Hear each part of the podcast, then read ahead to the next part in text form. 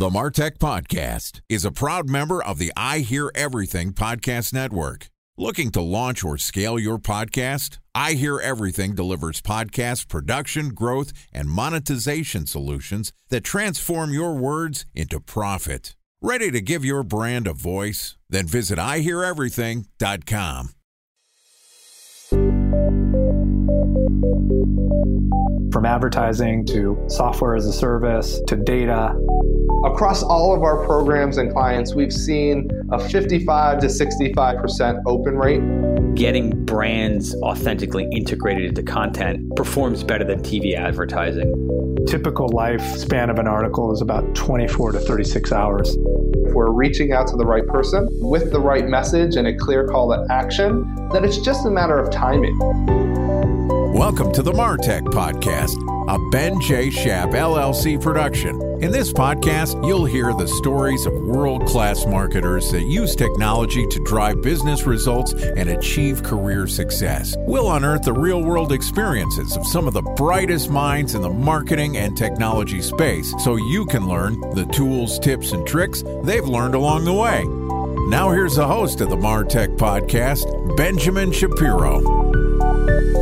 Welcome to the Martech Podcast. Today we're going to discuss building brand affinity through high quality, long form video content. Joining us is Chris Savage, who is the founder and CEO of Wistia, which is a web based software solution that helps marketers turn videos into brand advocates to grow their business. Now, more than 500,000 businesses across 50 countries depend on Wistia's products to build their brands and their business, including HubSpot, MailChimp, sponsor of the Martech podcast, Sephora, Starbucks, and my wife's favorite, Tiffany's. Yesterday, Chris and I talked about why building brand affinity is the future for marketers. And today we're going to talk about how to build a memorable brand with binge worthy content. Okay, here is the second part of my conversation with Chris Savage, CEO of Wistia. Chris, welcome back to the Martech podcast. Great to be back. Excited to have you here again. Yesterday we started off by talking about, hey, is it audio versus video? And I tried to, you know, pick a fight with you and you wanted no part of it.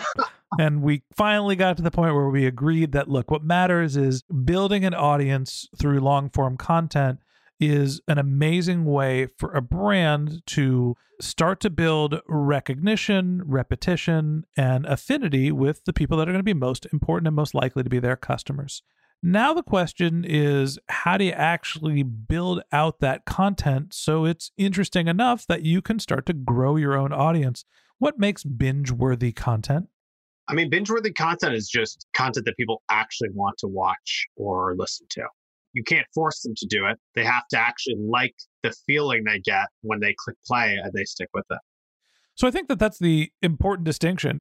We'll get into what binge means in a second, but valuable content, interesting content are things that people actually want to consume. I'm going to double click into that. How do you know what people want to consume? How do you figure that out? How do you create something that's interesting? I think you have to go deep. To make something that's really interesting today, you have to recognize that all of us, when we think about who we are, what our identities are, it's like a mix of different interests. For me, it's time with my kids. I am a startup fanboy. I love watching companies grow and trying to see how they're going to grow and thinking about investing in them. And then there's a bunch of other things that vary into rock climbing indoors, but like vary into that enjoy that. I will admit that I found myself spending some time going deep on sleight of hand magic. Nerd alert. Sorry. What? well, you know, it's funny. It's was like a kid trying to do all that sleight of hand magic with those stupid books, and I couldn't tell what's going on. And now there's like an unlimited amount of content for me to learn. I have a three and a half year old at home and a three month baby. Anything that could keep them entertained for 10 minutes, yeah. I'm not going to judge, even if you're doing magic tricks. Well, it's just one of those funny things because, like, the world we live in today, if I want to go really deep on that, like on Sleight of Hand Magic, there's tons of people to follow. There's tons of super in depth tutorials. Like, it's a very interesting thing to go deep on. I can spend a lot of time with it. And I think binge worthy content is really about understanding that we live in a world where when you try to research something, you expect that you can go deeper and deeper and deeper and deeper. And I think the hard part and the challenge is basically like, how do you find what the right audience is and the right niche of topic that if you can go really deep with them, then they will stick with you. They will soak it up. They will tell everyone they know who's into that nerdy thing. And it's kind of like, how do you make content for the nerds that the nerds actually want? I think about it in a similar way where, you know, when you're thinking about what your topic is, and we talked a little bit about some of your customers yesterday and the hypothetical insurance company. Hey, you're not creating a podcast or a video series about insurance, right? You're creating something about a topic that's meaty enough and big enough that it deserves to be broken down into small pieces that you can really analyze. So, where we talked about a direct to consumer insurance business, and well, nobody really wants to hear about that, but there is the idea that there are people that are homeowners that want to talk about different ways to manage their house. Hey, insurance is an important part of that. Maybe it's a financial show and insurance is included in it as well. There are tons of big, meaty topics that are related to the most boring industries in the world that you could break down into micro sized bits. And I think to me, that's what makes interesting content. You get these enthusiasts about sort of the broader topic and you start putting the pieces under the microscope. I think that's right on. And actually, on the insurance thing, I was trying to think of what this was, but there was this thing in Boston for a few years called Society of Grownups. And it was like an in person place you could go to learn how to be a grown up, basically. and it was buying your first house, life insurance, investing, all this kind of stuff. And Mass Mutual basically put it on. So it was their version of this, like an in person version. And if they said, we're going to make content about just buying a house, like, okay, there's a lot of content about buying a house and like when is the right time and blah, blah, blah, blah. But instead, they purposely had a little bit of a cheeky thing. It was really nicely designed. And it was for people who are like, they recognize they just graduated college, they're working a job, they're making some money, they're trying to figure out like some of these questions. They don't really know who they could go and ask, right? Because they don't want to look like an idiot. And this is kind of like the perfect thing at that moment. And I think it was, as you're saying, going deep on a specific topic, clear about who the audience is, and suddenly they were able to make something really great. I created a podcast that was very similar. It was the Finding a Job podcast. And we started knowing that there were people that are graduating from college that are looking to enter the working world that are struggling to figure out how to do that. The problem that we had is we didn't have a monetization model behind it, and it wasn't worth investing in the continued growth of that content asset without knowing who was going to be paying for it in the long run. One other thing that we talked about is building binge worthy content. And I think that there's an interesting conversation to have around format and the expectations of, you know, the cadence of content and when people will consume it. A special thanks to our presenting sponsor, Mutinex. Ready to take your team from I think to I know? Then join brands like Samsung, ING, and Asahi who make better marketing decisions with Mutinex. Mutinex Growth OS, the marketing mix modeling platform that makes measuring ROI fast, easy, and cost effective. Request a demo at mutinex.co. That's M U T I N E X.co. Time for a one minute break to hear from our presenting sponsor, Mutinex. In 1919, John Wanamaker said, Half the money I spend on advertising is wasted. I just don't know which half. Well, the advertising landscape has changed since then, and instead of reaching your audience on two channels, you're probably reaching them on 20. Turns out John didn't know how easy he had it. But that doesn't mean that you should give up on striving towards marketing effectiveness. No matter how complex your marketing strategy is, Mutinex Growth OS is the market mix modeling platform that measures the impact of marketing on your bottom line. Mutinex's market mix modeling platform calibrates your insights against the latest market conditions so you can make media and marketing investment decisions confidently and quickly. Ready to take your team from I think to I know? Then join brands like Samsung, ING, and Asahi who make better marketing decisions with Mutinex. Mutinex Growth OS. Your best decision starts here. To learn more about Mutinex, go to mutinex.co. That's M U T I N E X dot co. Okay, here's the rest of today's interview.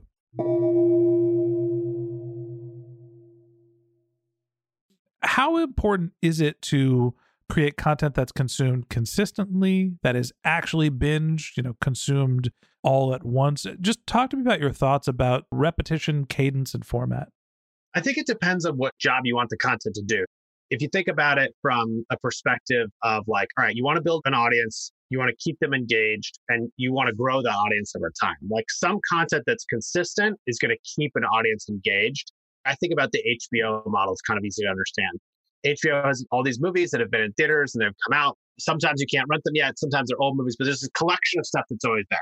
And there's all the previous shows that HBO has done, which you could come in and binge. And then there's like the late night stuff that they do that is consistently coming out. So there's always some new cadence. And a lot of that content is designed to like make people feel like when they sign up and pay, they're getting value. And then they keep paying because they don't want to miss John Oliver or they don't want to miss Bill Maher or something else.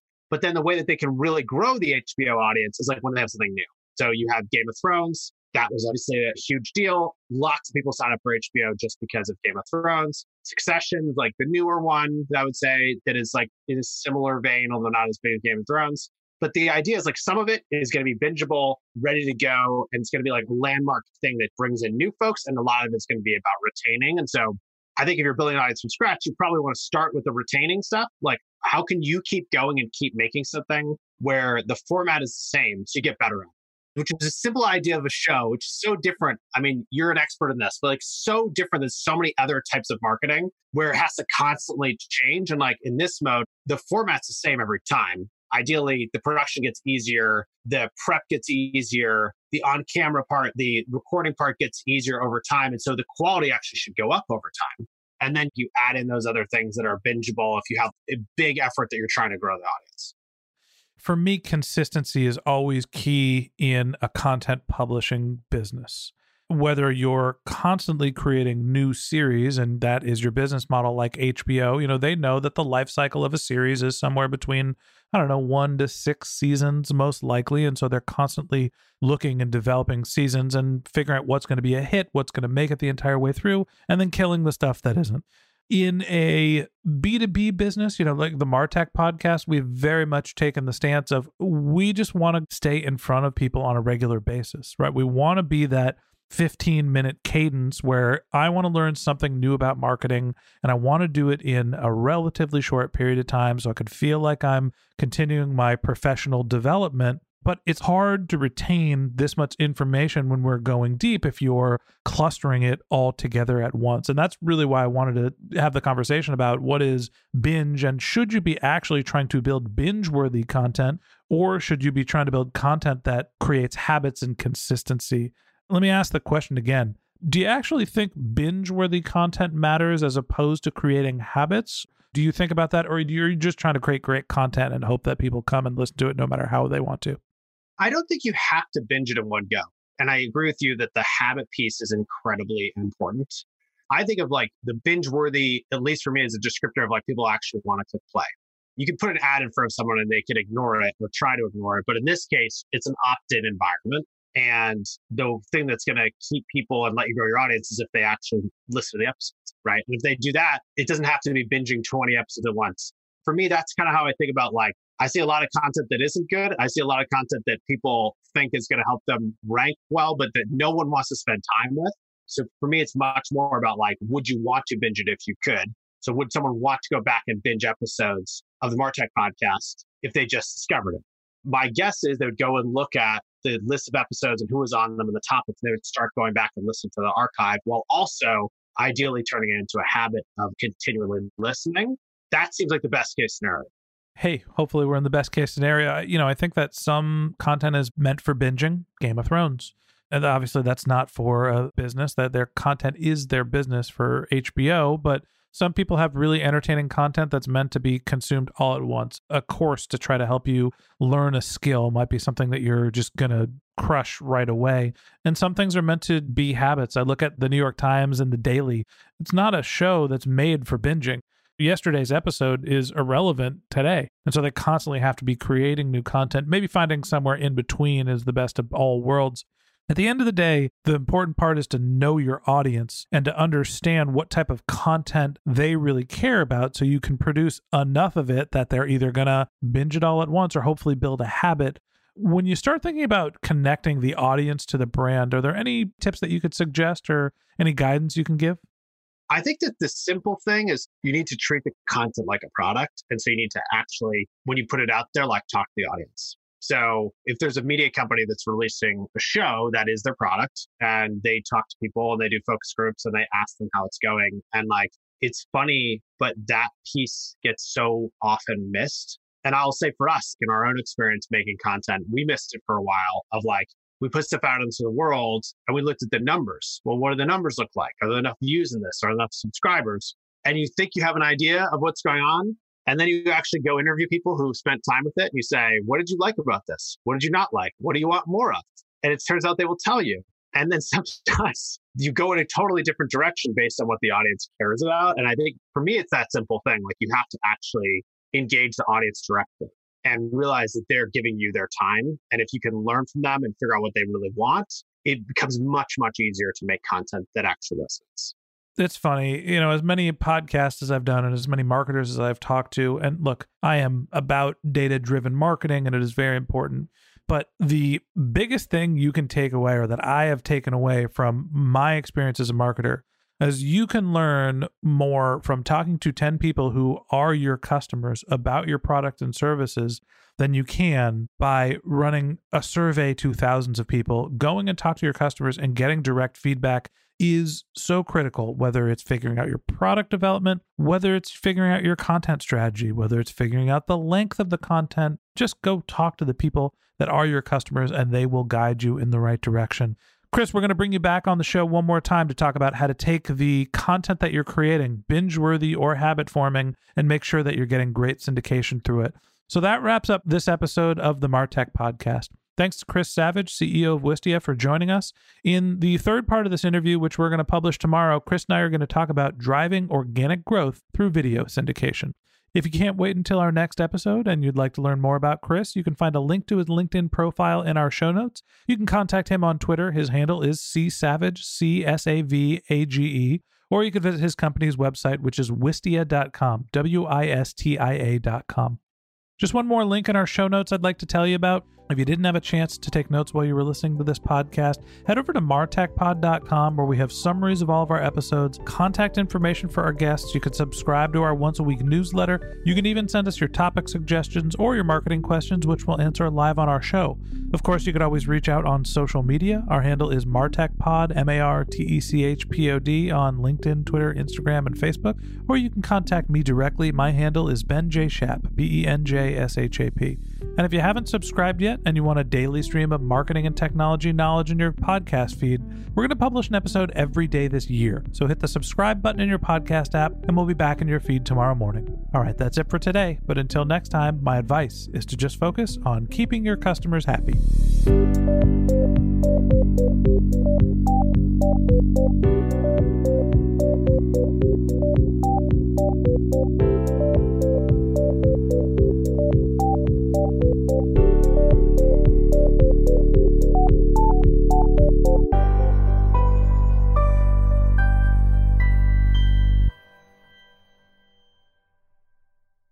Thanks for listening to the Martech Podcast, and I Hear Everything production. Looking to launch or scale a podcast like this one for your brand? Then visit IHearEverything.com.